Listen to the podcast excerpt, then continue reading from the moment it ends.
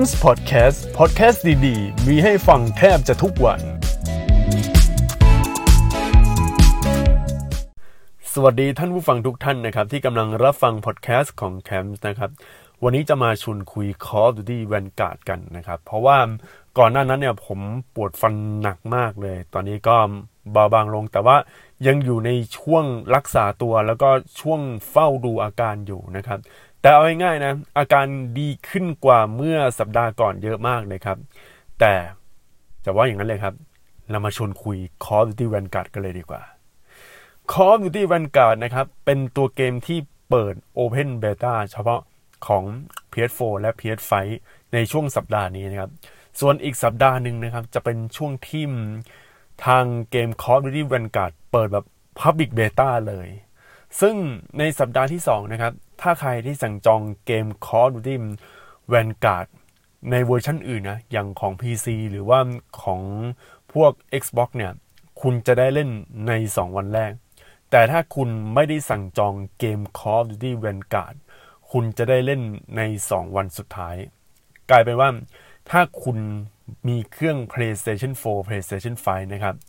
คุณสามารถเล่นได้ในสัปดาห์แรก แล้วก็สัปดาห์ที่ 2 ซึ่งสัปดาห์ที่2เนี่ยต่อให้คุณไม่ได้สั่งจองเกม Call of Duty Vanguard แต่ถ้าคุณมีเครื่อง PS4 และ PS5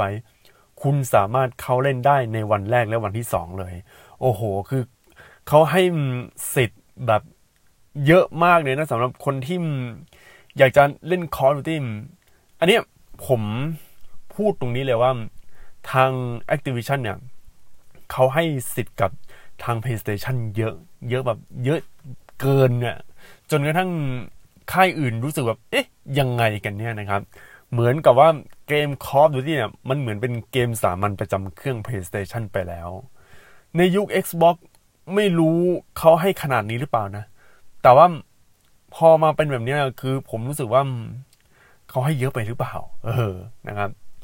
ตัวเกม Call of Duty Vanguard นะครับ มีการใช้ Engine ของ Modern Warfare 2019 อย่างชัดเจนครับ ไม่ว่าจะหน้าเข้า match แล้วก็หน้าเข้าเกม หน้าโหลดเกม หน้าล็อบบี้ หน้าปรับแต่ง หน้า setting แทบจะทุกอย่างเลย เหมือนเอาโครงของเกม Call of Duty Modern Warfare มารีสกินใหม่ กลายเป็นเกม Call of Duty Vanguard ครับ ตัวเกมออกแนวสงครามโลกครั้งที่สองนะครับ แต่พอเล่นไปจริงๆกับพบว่า มันเหมือนเกม Call of Duty Modern Warfare 2019 แบบรีสกีนหรือไม่ก็ Modern Warfare แบบภาคปฐมบทอย่างนั้นนะครับ คือเอาง่ายๆอะ Call of Duty Vanguard มันเหมือนเป็นภาคปฐมบทของทุกสิ่งทุกอย่างของไอจักรวาล Back Off อะไรงั้นหรือเปล่า แต่คงไม่ใช่มั้งเพราะว่า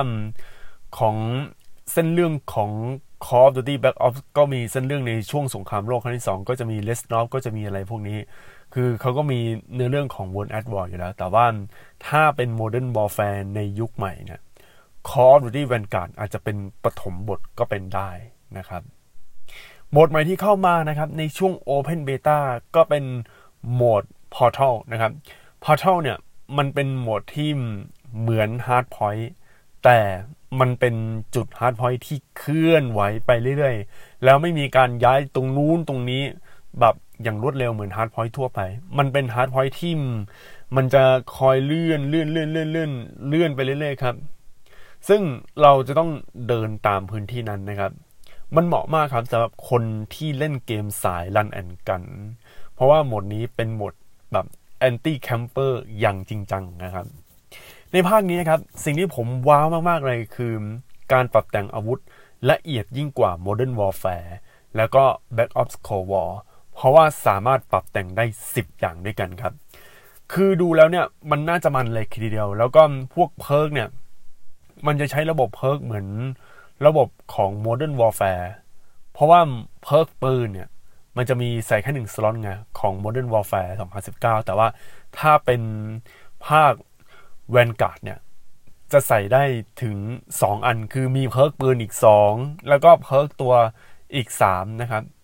ในขณะที่ Black Ops Cold War ไม่มีเรื่อง perk ปืน perk อะไรนะครับ คือจะใช้ perk ตามปกตินั่นแหละ แต่ว่าถ้าอยากจะใส่ perk ที่มากขึ้น ก็ต้องไปเปิด wildcard นะครับ คือเอาง่ายๆ Back of เนี่ยจะใช้ระบบ wildcard แต่ว่าถ้าเป็น Vanguard หรือ Modern Warfare 2019 จะใช้ระบบแบบ perk แบบแยกย่อยเลย แล้วพอใส่พวก attachment ถึง 10 อันเนี่ย ตอนแรกผมสงสัยว่ามันจะใส่อะไรเยอะแยะขนาดนั้น คือมันมีจุดให้ใส่เหรอ มีครับ คืองี้ตัว magazine มันจะมีแยกเป็น 2 อันเลย คือ magazine ขนาดของ magazine แล้วก็ขนาด แล้วก็อีกอย่างหนึ่งคือชนิดกระสุนเพราะโดยปกติเนี่ยของ Modern Warfare มันจะมีเปลี่ยน magazine ใช่ไหม มันจะมี magazine แล้วก็มีเปลี่ยนชนิดกระสุนในตัวของ magazine แต่ว่าตัวการปรับแต่งของมวลภาค Vanguard เนี่ย มันมีเปลี่ยนชนิดกระสุนด้วย อันนี้คือสิ่งที่แบบ เฮ้ย มันเหมือนพัฒนาต่อยอดจาก Modern Warfare มาอีกทีหนึ่งซึ่งฟังแล้วมันโอเคไหมเอ้ยมันน่าเล่นหรือเปล่า มันมีการปรับแต่งแบบปรับแต่งเต็มที่แล้ว พอผมเห็นตัว trailer พวก teaser ของ Call of Duty Vanguard ในโหมด multiplayer เนี่ยเขาบอกว่า customization โอ้โหโคตรจัดเต็ม อารมณ์ที่อยากจะให้ปืน assault rifle กลายเป็นปืนซับแมชชินกัน หรืออยากจะเป็น LMG เหมือนกับ Modern Warfare ก็สามารถทำได้ใน Vanguard ครับ ตรงนี้ครับ ใครที่ชอบระบบของ Modern Warfare อยู่แล้ว แล้วก็มาแบบฝั่ง Vanguard เนี่ย คุณจะต้องชอบนะครับ คุณต้องโอ้โหหลงรักแน่นอน มันมีปรับแต่งให้แบบตามเหมาะสม เยอะเยอะแล้วก็เยอะมากกว่าเดิมหูยจะกลายเป็นว่าเกม Call of Duty Vanguard กลายเป็นเกมสงครามโลกที่มันเหมือนเอาเนื้อเรื่องเป็น fiction เลย แต่ว่าไปโยนอยู่ในยุคสงครามโลก คือไม่ค่อยอิงประวัติศาสตร์อะไรทั้งสิ้นใช่ไหมนั่นแหละครับ นี่คือเกม Call of Duty Vanguard นะครับ แต่ทีนี้ ข้อเสียนะครับ เรามาพูดถึงข้อเสียบ้าง ทุกสิ่งทุกอย่างที่ผมพูดไปก่อนหน้านั้นคือข้อดี แต่ข้อเสียบานเบอร์เลย แล้วข้อเสียเนี้ยผมไม่รู้ว่าแฟนๆ Call of Duty อย่างคุณจะลงรักหรือว่ายังจะศรัทธาของแฟนชายเกมนี้อยู่หรือเปล่า เพราะว่าคู่แข่งคนสำคัญของปีนี้เลยคือเกม Battlefield 2042 นะครับ ข้อเสียอย่างแรกเลยคือ เรื่องประวัติศาสตร์ สงครามโลกครั้งที่สองมันจะต้องเป็นอย่างงู้อย่างนี้ มันจะต้องแบบคือช่วงกองทัพประเทศนี้ไปบุกตอนนี้ในเวลานี้ในเดือนนี้ แล้วก็ได้รับชัยชนะอะไรต่างๆ คือคนที่สายแบบ historical สายประวัติศาสตร์สายที่แบบเฮ้ยประวัติศาสตร์อย่าเปลี่ยนประวัติศาสตร์อย่าแบบไปแตะ หรือคนที่แนวแนวนี้เนี่ย คุณอาจจะไม่ชอบเกมนี้ก็ได้ แต่ถ้าพูดถึงเรื่องของการเมืองเหมือนเกม Battlefield V เนี่ย อาจจะไม่ถึงขนาดนั้นนะครับ อาจจะไม่ถึงแบบ โอ้โห ต้องเป็นผู้หญิงต้องอะไรก่อน คือเอาง่ายๆ เนี่ยไอเรื่องที่แบบเอาผู้หญิงมาแล้วก็อะไรอันนี้เนี่ย ในภาคเนี้ยในสงครามโลกครั้งที่สองของ Call of Duty Vanguard ก็มีอยู่นะครับ แต่กระแสตีกลับเรื่อง การนำผู้หญิงเป็นจุดเด่น หรือว่าเรื่องเพศเรื่องความไม่สมจริงของประวัติศาสตร์เนี่ยกับเบาบางลงอันนี้คือสิ่งที่ผมงงมากเลย คือผมไปดู community ของต่างประเทศมา ไม่ว่าจะเป็น Facebook ไม่ว่าจะเป็น YouTube สิ่งที่ผมเห็นใน Facebook เลยคือทุกโพสต์ของ Call of Duty จะมีคนกดหัวเราะ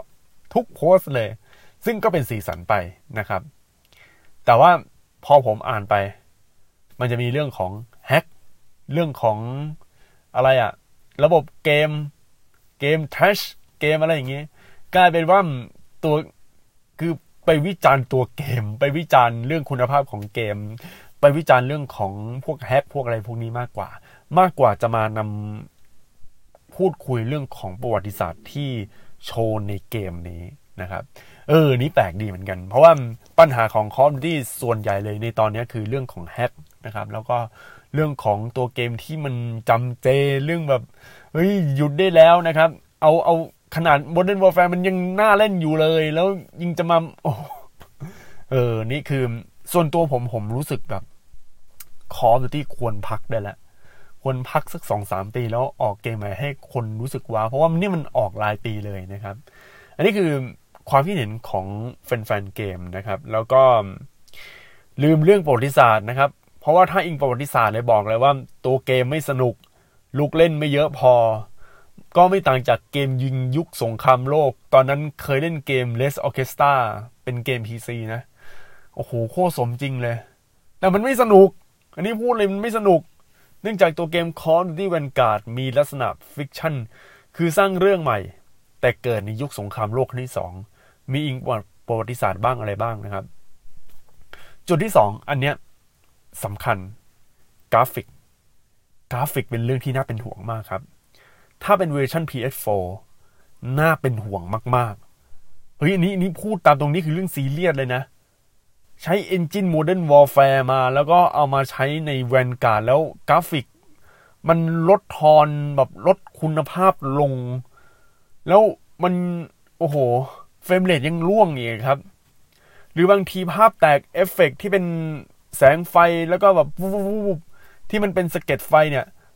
บางทีมันกลายเป็นเม็ดพิกเซลอะ มันแบบเป็นก้อนสี่เหลี่ยมอะ เหมือนหลุดออกมาจากเกมยุค 16 บิต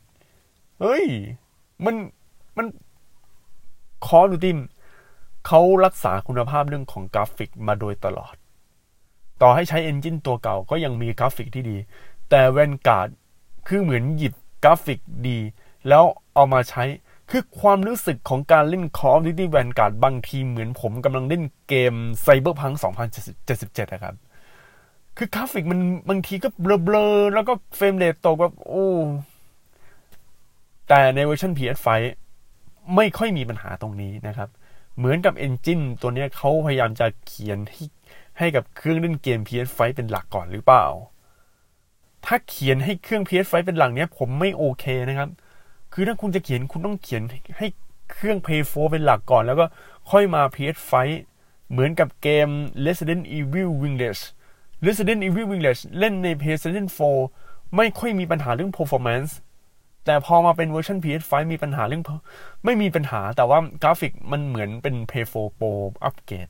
อะไรอย่างนี้ แต่ว่า Call of Duty Vanguard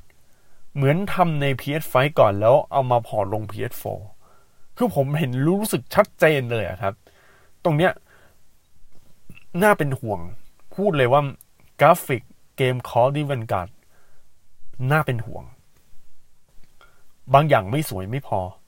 มันยัง frame rate ร่วงอีกนะครับ แล้วสิ่งที่น่าเป็นห่วงยิ่งกว่า ยิ่งกว่ากราฟิก แล้วมันเป็นประเด็นที่ Call of Duty โดนโจมตีมาโดยตลอด คือเรื่องของเสียง เรื่องของเสียงปืน แล้วก็พอมาในภาค Vanguard เนี่ย ไม่รู้มิกซ์กันยังไงทำไมเสียงมันแบบ มันเหมือนย้อนไปยุค World War II ยุค Modern Warfare Call of Duty 4ยุคสมัยนู่นเลย Modern Warfare 2 Modern Warfare 3หรือ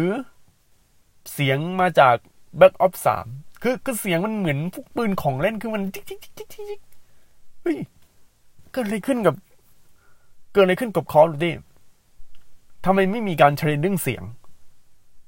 Call of Duty Modern Warfare 2019 คือตัวอย่างที่ชัดเจน เสียงดี Black Ops Cold War เสียงก็ดี แต่ว่ามัน drop กว่า Modern Warfare นิดนึงนะครับ แต่ Vanguard คือมัน เหมือนหยิบชุดเสียงมาจาก Call of Duty World War 2แล้วก็เอามาเอามาใส่โป้งๆเลยคือคือเสียงมันหน่อมแน้มมากครับ อันนี้พูดตามตรงเลย เสียงว่าเฮ้ยอะไรเนี่ย เกิดอะไรขึ้นกับ ต้องต้องแก้เรื่องเสียงโดยด่วนเลยครับโอเ n นเ e ต้าเนี่ย คือผมไม่รู้จะเข้าจะแก้ไขเรื่องเสียงหรือเปล่าแต่ว่าเสียงก็คือผมไม่ผ่านอะเฮ้ย Modern Warfare เขาทำมาตรฐานเสียงออกมามันดีมากเวลาตายแบบ คือเหมือนแบบอ้แบบรู้สึกตายจริงแต่เนี้ย นี่พอแบบเวลาเราตายรู้สึกว่าเหมือนเราล้มลงไป คือแบบจึกจึกจึกแต่ก็คือมันต้องมีเสียง feedback เวลาเราตาย แต่นี่มันเหมือน World War Two อะ นี่คือความรู้สึกของผมนะที่ผมรู้สึกอะ มัน เฮ้ย Sledgehammer Games ทำไมไม่ทำไมไม่โฟกัสเรื่องเสียง เรื่องเสียงคือสำคัญมันคืออารมณ์ โอเค คุณอาจจะเอาเสียงมาจากปืนยุคสงครามโลกครั้งที่สองแบบยิงปิ๊บปิ๊บปิ๊บปิ๊บปิ๊บปิ๊บใช่ไหมแต่ว่าความกังวานความเป็นอารมณ์อะอารมณ์ของปืนมันตุ้งตุ้งตุ้งมันต้องแต่งบ้างอะไรบ้างสิครับ คุณพี่ เออ คือบางทีก็เอาเอาเสียงแบบสไตล์พวกพวกละครอะ ที่ใช้แบบเสียงแบบ เสียงเอฟเฟกต์แบบบังบังบังอะลองมาใช้กับเกมบ้าง มันมันคือนี่คือเกมนะครับ นี่ไม่ใช่แบบ World War Simulator อะไรแบบนั้น อะ ต่อไป Time to Kill Time to Kill เกมนี้นะครับ